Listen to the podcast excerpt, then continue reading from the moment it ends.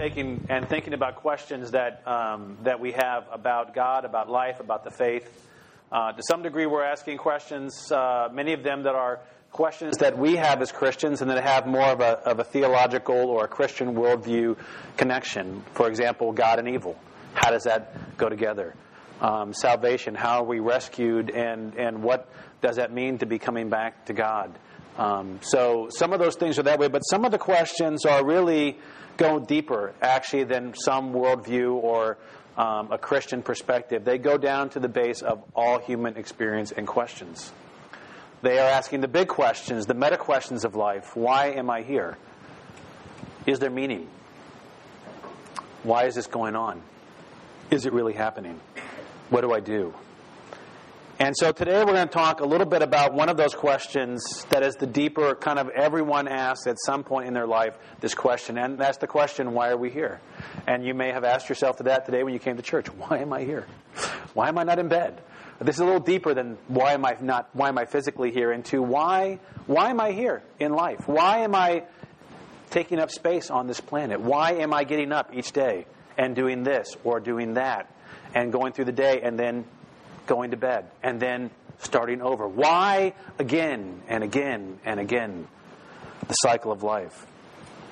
Sometimes these questions come to us when we're thinking about our life at an early point. We might be finishing university or uh, lycée, high school, and be asking, you know, how am I, how is my life going to have an impact in the world? What am I going to do? Later on, it might be, why am I in this job? You know, how did I get here? How can I get out? You know, why am I getting up? You know, eating breakfast, going off, doing this, coming back. Why? Is there any meaning besides the fact that I just do this again and again and again? And just in case you think you're the only one that thinks this, you're not. Everybody thinks it. And if you've never had these thoughts, don't worry, you will. So it is coming to you. I can promise you that. These are the kind of questions that oftentimes are very hard and elusive to answer. They're big questions with answers that go in, in many different directions. And in fact, one of the um, things, as people have been asking these questions for millennia, for th- oh, thousands and thousands of years, is there are some answers that have come up. Um, and those answers usually end with a ism at the end. So there may be um, answers that are about uh, naturalism or theism. And you may go, what in the world are those, some of those?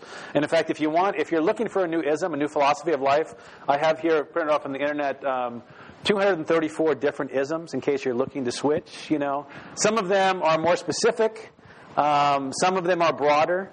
Um, in terms of, uh, of, of world philosophy, some of them are more specific about um, something about life. Uh, but, but we live by isms. Let me give you a couple of the isms that are in here. It's here in case you're, you need some. So, um, here are some of the isms. Uh, theism is a belief in God, that there is a God. But there's all kinds of different ways that can go from there. There can be pantheism, that God is in everything. In, in everything. God is in the, in the paper. That's, that's pantheism. There, there can be a monotheism. There is one God. There can be a polytheism. There are many gods that shape the world. Um, there can be rationalism, a belief that reason is the fundamental source of knowledge. That, that the only way you really can know is by thinking. And that's the only way. Skepticism, the belief that true knowledge is always uncertain, that you can't really know. You can think, but you can't really know. You can see how some of these are mutually exclusive, going different directions. Naturalism, that the world can be explained and understood in terms of natural forces alone. In other words, you don't need God because we can figure it out and think of it on our own. Uh, hedonism, the belief that pleasure is the highest good. I think, I'll be talking about this, I think this is one of our favorites, to be very honest. Um, atheism, agnosticism, nihilism, the list goes on and on and on. But we have these isms that help us to try to make sense of the big questions. Um, why am I here? Nihilism might say, no real reason at all. Meaning? Nah. If you want to make up some meaning, that's fine, but there is no meaning for your existence. You just exist. Get over it. So it's nice, it's nice, soft, cuddly, you know, uh, idea there. The reality is that most of us have a mixture of isms that we live and that we think about. Even though some of these, as I mentioned, are mutually exclusive, uh, they don't mix and match. We like to mix and match, and we create our own little, you know, Paul McMinimy uh, philosophy and way of thinking about life. Um, in other words, I may have a, a, a stated monotheistic belief system, but I also expect my life to fit in with my ability to make sense of it and to reason it through. Rationalism. And I have a healthy dose that I like things to go the way I want them to go so that I feel good about it. Hedonism. See, we have a mixture. We live a mixture of, of these isms in our life. Think about this statement I don't enjoy my job. I think I'll, I'll look for another one that makes me happy. What would that be? It's not hard. Hedonism, right. Why? Because the goal is that I, ultimately, the goal of life is that I'm happy. And whatever it takes to make me happy, that's what I want. Hedonism. Let me give you an illustration that, that maybe helps you think about this. Whenever you're confronted or I'm confronted with a problem, and this is, I, I borrowed this illustration from someone else who thought it up that's much smarter than I am. Um, but what happens in that situation, a question comes up, you're not sure what to do. What do you do? Well, you call together, you may not know this, but this is what happens. You call together the committee, okay? The decision making committee in your mind. This, this is not like a group of people in a room, okay? This is a group of people in your head, okay? And you, and you know, there's a few people that sit on the committee, and there's a couple people that always sit on the committee that you can never get off the committee. Your mother is on the committee, okay? You know she's on the committee because her voice, you know, is going to be heard, going to be thought of in some way, shape, or form. Maybe some person, your peers, are on the committee. You know, maybe you've had a great teacher or someone who's been a great influence in you. They're on the committee. Okay, all these, and then there's then there's by the way, hedonism has a spot on the committee for sure, eh, on all of our committees, you know, and and then there's a, there's maybe rationalism or there may be other isms that sit on the committee, and your committee sits down and they decide they give you a recommendation. Okay, this is what you should do. Now you may choose to follow it or not, but the committee makes recommendations. Sometimes those recommendations happen really fast. You don't even think of, you don't even know the committee has met, but the committee met. So, um, and some people on that who sit on that committee, they're there, but they have no voice. For some of you, your mother's voice is the, uh, you know, it doesn't make a difference what the rest of the committee says. What mom said, that's it. For others of us, speak for myself a little bit here. Uh, my mom's on the committee, but doesn't mean that I'm going to follow what she says. Um, you know, sometimes she has a negative. You know, she doesn't have the best spat. Not that my mother's not a wonderful person, but you know, it's my response, my my you know messed upness. But but here's the reality: all these different influences are in our mind, making our decision, helping us think about what should we do, what's right. The committee gets together and makes a decision, and your committee reflects your real values and your real beliefs, not your stated values and your stated beliefs. You, know, you get the difference? You may, your, your stated values and your stated beliefs have a, have a place at the table, but when the decision gets to be made, guess what? Your real values, your real beliefs, that's the way you go. So oftentimes, this is why we can say, I'm, I'm a theist, I believe in God, and I'm a monotheist, and I'm actually a Christian, I believe in Christian, and yet our committee decision can be going completely differently because other voices are more powerful in our mind. Let me give you an example of how this has worked here, which I find to be very fascinating and one of the most interesting parts of where we're at as a church right now. Uh, Stuart mentioned and did a wonderful job of, of talking about. Um, you know, we're moving forward a, as a facility, and I thought his analogy of a baby coming and getting ready for that is a great analogy. But you know what? When he said those things, you know what? Your committee got together. And your committee thought, what do I think about that? And again, for some of you, it was a very quick decision. Well, I agree, or I don't agree, or I don't like it. But the committee gets together and starts to think about what are the values? You know, what, what's really true about, about this? What, what do I, do, do we really need a new facility? Why? Who will benefit? What kind of facility need? Where will it be? What will it cost? What value will it be for me long term? Those are all the questions the committee, as Stuart, or any one of us gets up and starts asking, you know, has met. Some of your committee, by the way, they've already met and they've made a final decision, both, both directions, haven't they? Isn't that the way it works? But the committee gets together and assesses and asks, you know, and Why would I invest in this as opposed to world poverty or in myself or in my family? And all these questions on this committee come down to a sense of values and a sense of isms. Which philosophies am I going to live by? You might be going, is this a church? Is this a sermon? Don't worry. We'll get to it, okay? But I can't, I can't tell you what I'm going to tell you about why the purpose of life without exposing the reality that, you know what, we can say we're a Christian, or we can say we're not a Christian, and yet be incredibly influenced by all kinds of ideas and philosophies that are very powerful, and some we need to realize that they're there if we're really going to deal with where we're going and who we are, and why we're here. How to answer that question. My sense is that one of the overriding isms for most of us is hedonism. The, the reality that pleasure is the most important thing for us. If you listen to people talk, and this is a fun experiment to do for the next few weeks, listen to them talk and see if it's not true. See if you don't hear phrases like this. You know, uh, I'm not happy. I'm not satisfied. This is not meeting my needs. This is not, you know, what those are all kind of hedonism saying, I don't like what I have. I'm not experiencing the pleasure that I should experience. Pleasure that pleasure can be long term, not just short term. You know, uh, for example, if I watch what I eat, uh, then I'll have the body that makes me happy and makes me feel good about myself. And so I, I say no to some pleasures now for other pleasures later.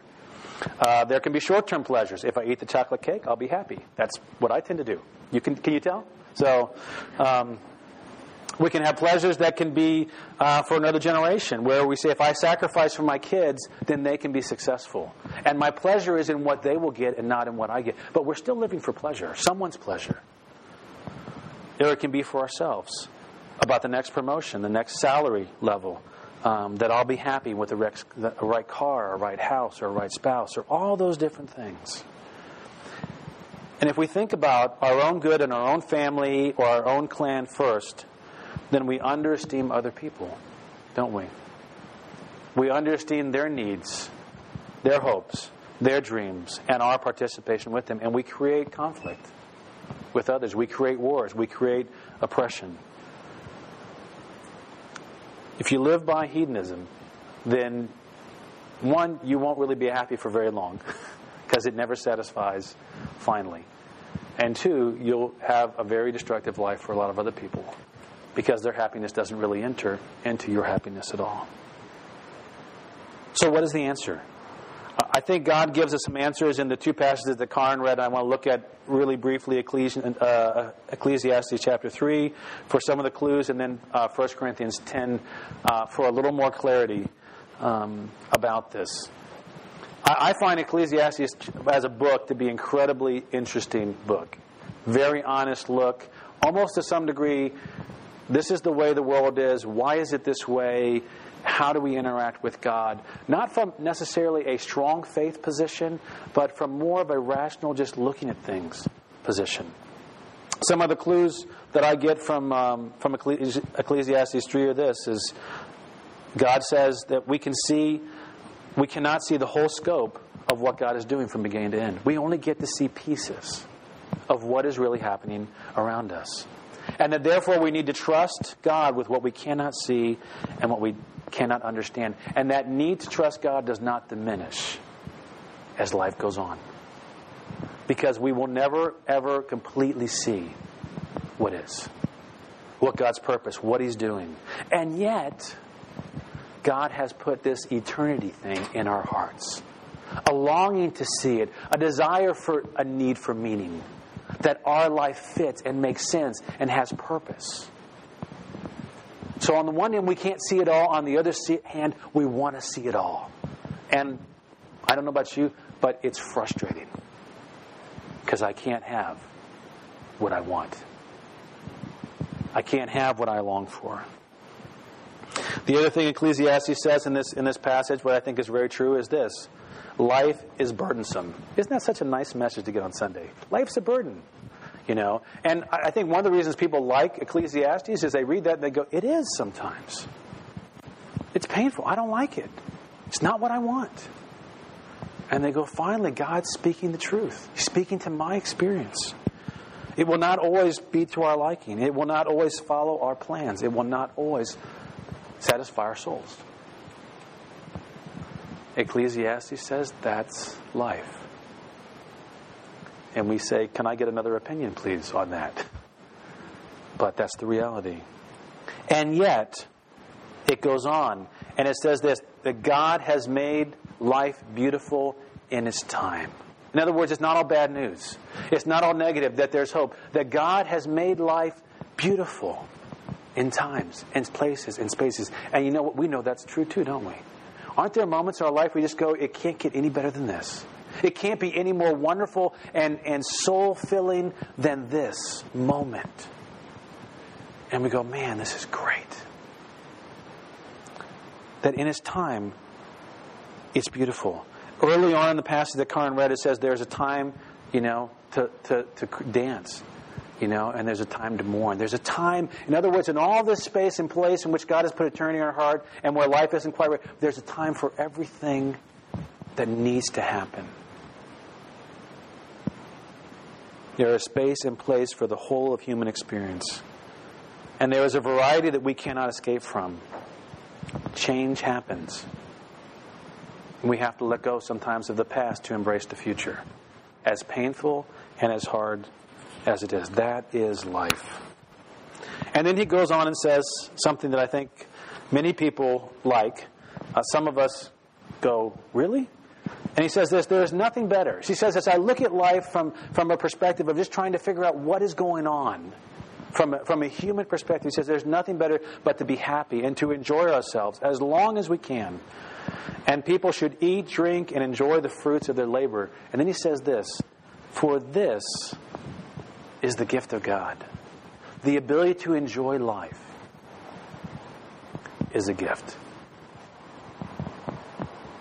It's not something you just get. It's not something that just happens to you. It's not something that's just, you know, you're right. It is a gift that God gives. Maybe you've never thought about it that way. But I think that's what he's saying. It's a gift to be able to enjoy, to sit back and savor the people around you, the life that you have, even the troubles and the problems, to be able to enjoy. For many of us, the idea that God wants us to actually be happy, you know, just doesn't, those two things just don't go together, do they? But Ecclesiastes says, no, God wants you to enjoy life. He didn't create just to be a burden.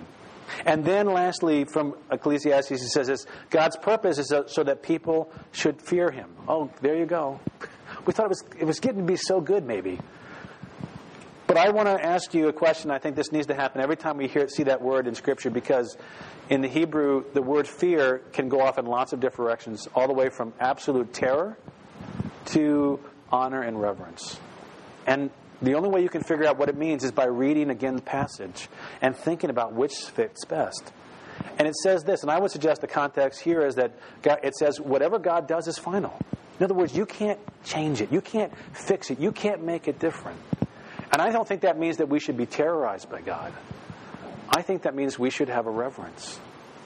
We should realize that, you know what? We shouldn't take God for granted. We can't edit God somehow out of the explanation and the understanding of life. He has the final say, not us. And so we live in reverence before God as we realize that we are living in the life He created as opposed to God living in the life that we created. And there is a large difference between the two. When I read Ephesians or Ecclesiastes chapter 3, I read two things. Life is a jumbled mess. Fear God, enjoy life. But remember, life is a burden. Don't forget, eternity is in your heart, but you cannot see all that you long to see come together. It's, a, it's kind of a jumbled mess.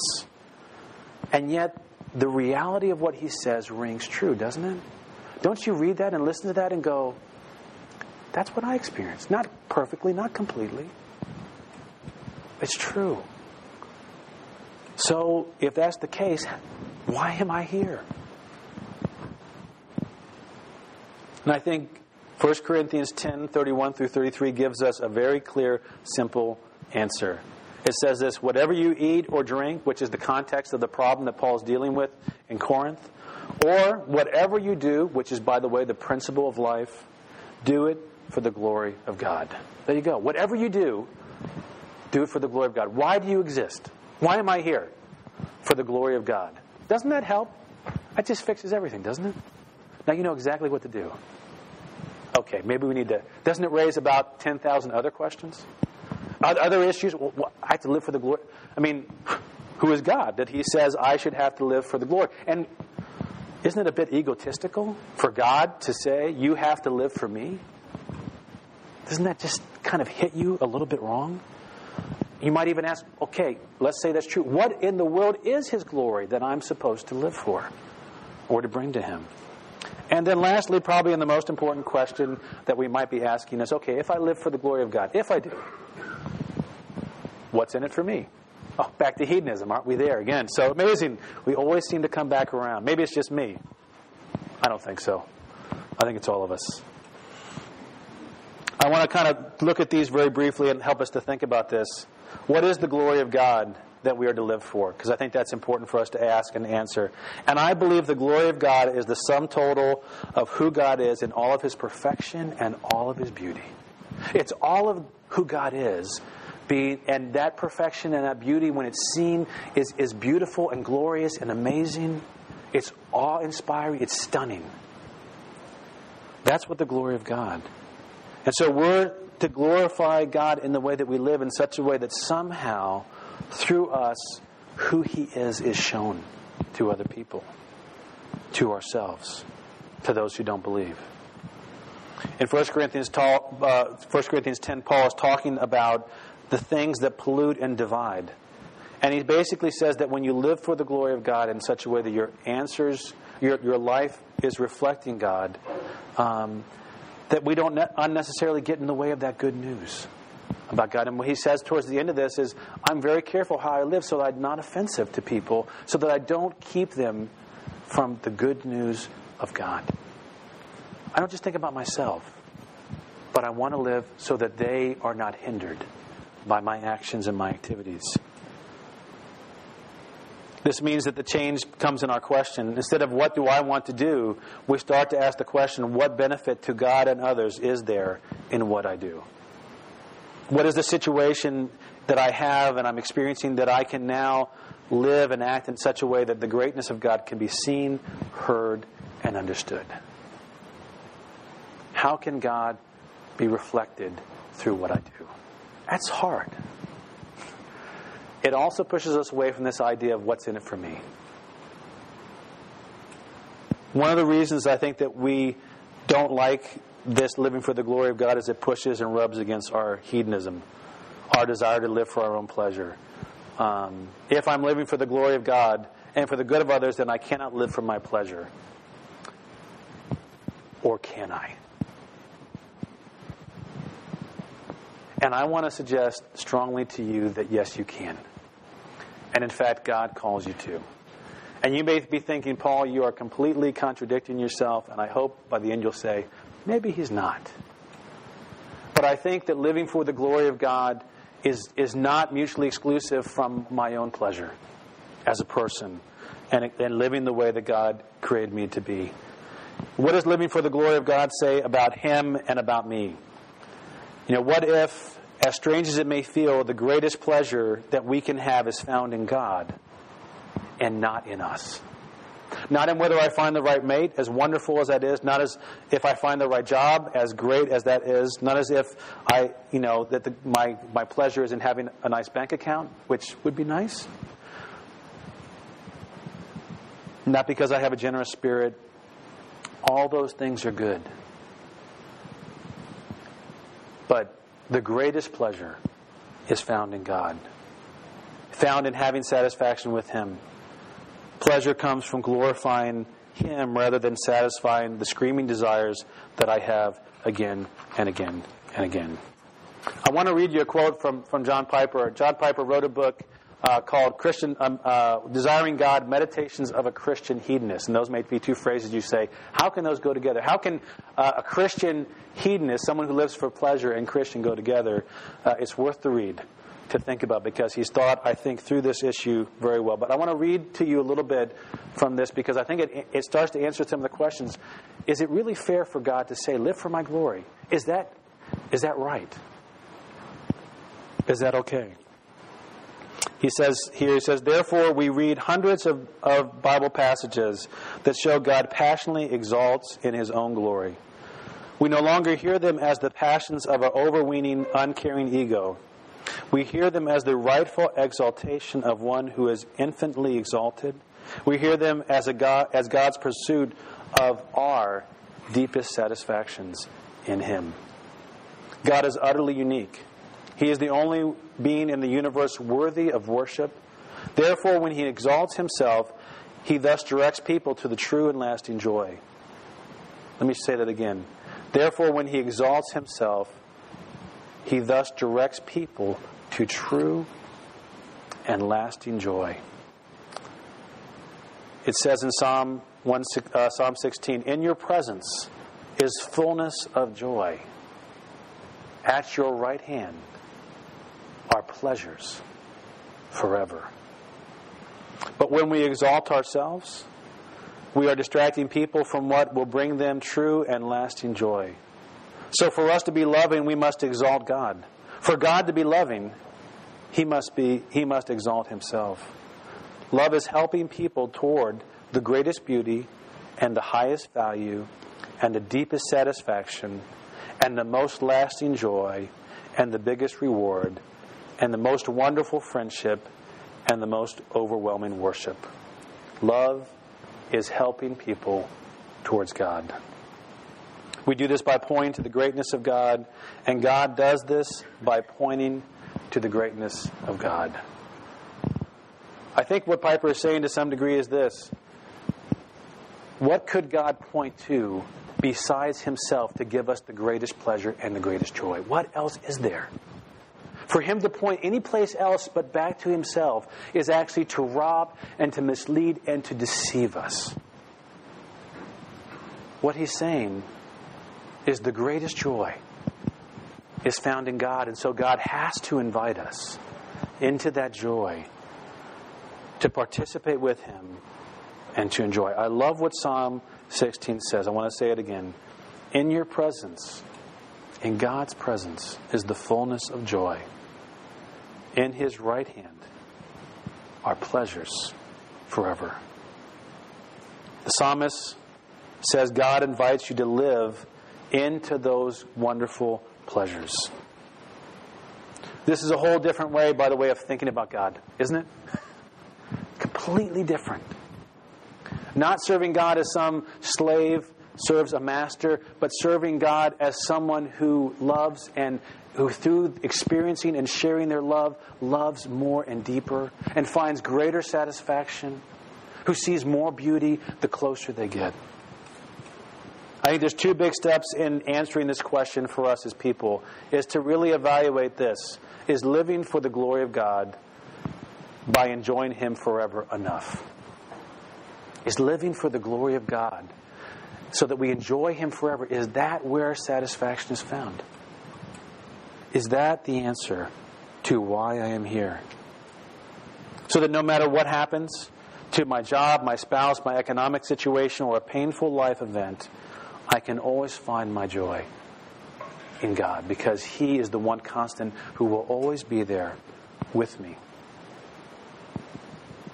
That being in God's presence is my opportunity to glorify Him in that moment. And doing that means we need to learn to renew our mind, as Romans 12, 1 and 2 says, that the truth of God and His Word and the reality of my greatest pleasure being in knowing and glorifying Him and being with Him starts to permeate the way I think and live differently. Because the reality is, when most of us hear the fact that we're called to live a life that glorifies God and enjoy Him forever, we kind of go, okay, sometimes that would be okay. But all the time? With all that I am? And if God is right, what that says to me is, you know, we still have a long way to go, including myself, in our thinking, in our thinking rightly about God. So I think hedonism is is the default button in our life. Uh, if I'm not happy, I must make a change so I can be happy. And by the way, we don't have to work at being a hedonist. Okay, it's kind of like if you turn on the uh, you know something, it's where it starts. Out. It's the default. It goes. It starts there. But Christian hedonism, as Piper calls it, we have to create what I would call a reset button, a different category, a different way of thinking, and that means it takes work. And so we start to question and we ask, what is my purpose?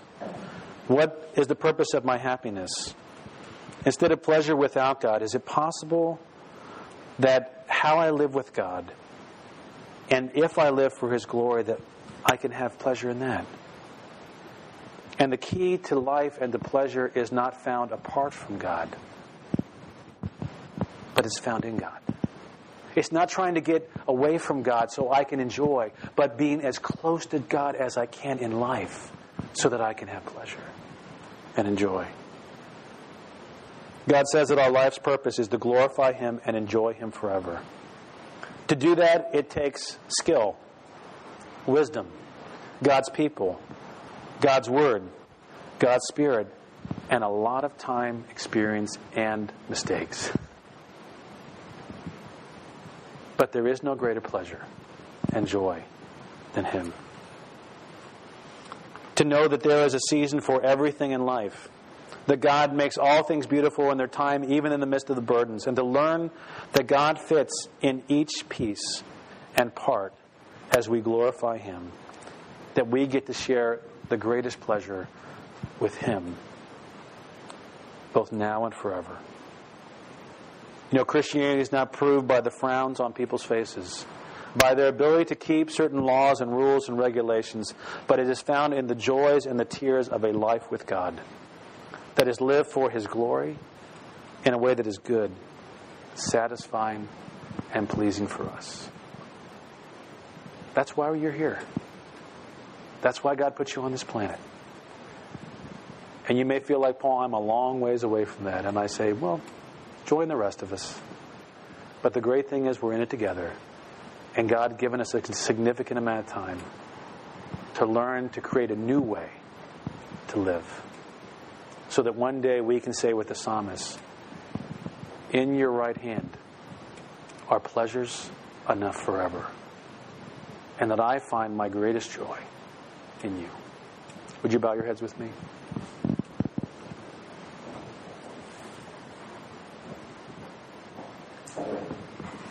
Father, even now the committee meets in our heads, assessing the words, speaking, making judgment, deciding if it makes sense, if it's true, if it's right, if it's what I want. Will it satisfy?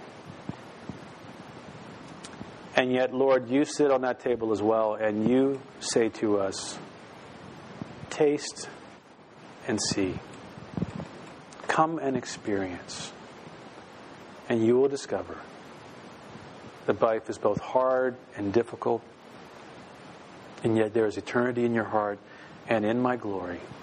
And in sharing that glory, you can find the thing that pleases you the most, no matter what goes wrong. Help us to take up your invitation to taste, to touch, to see, to experience, to learn, and even to fail that we might be restored to you. Help us to learn why we're here and to follow. We ask these things in Jesus' name. Amen.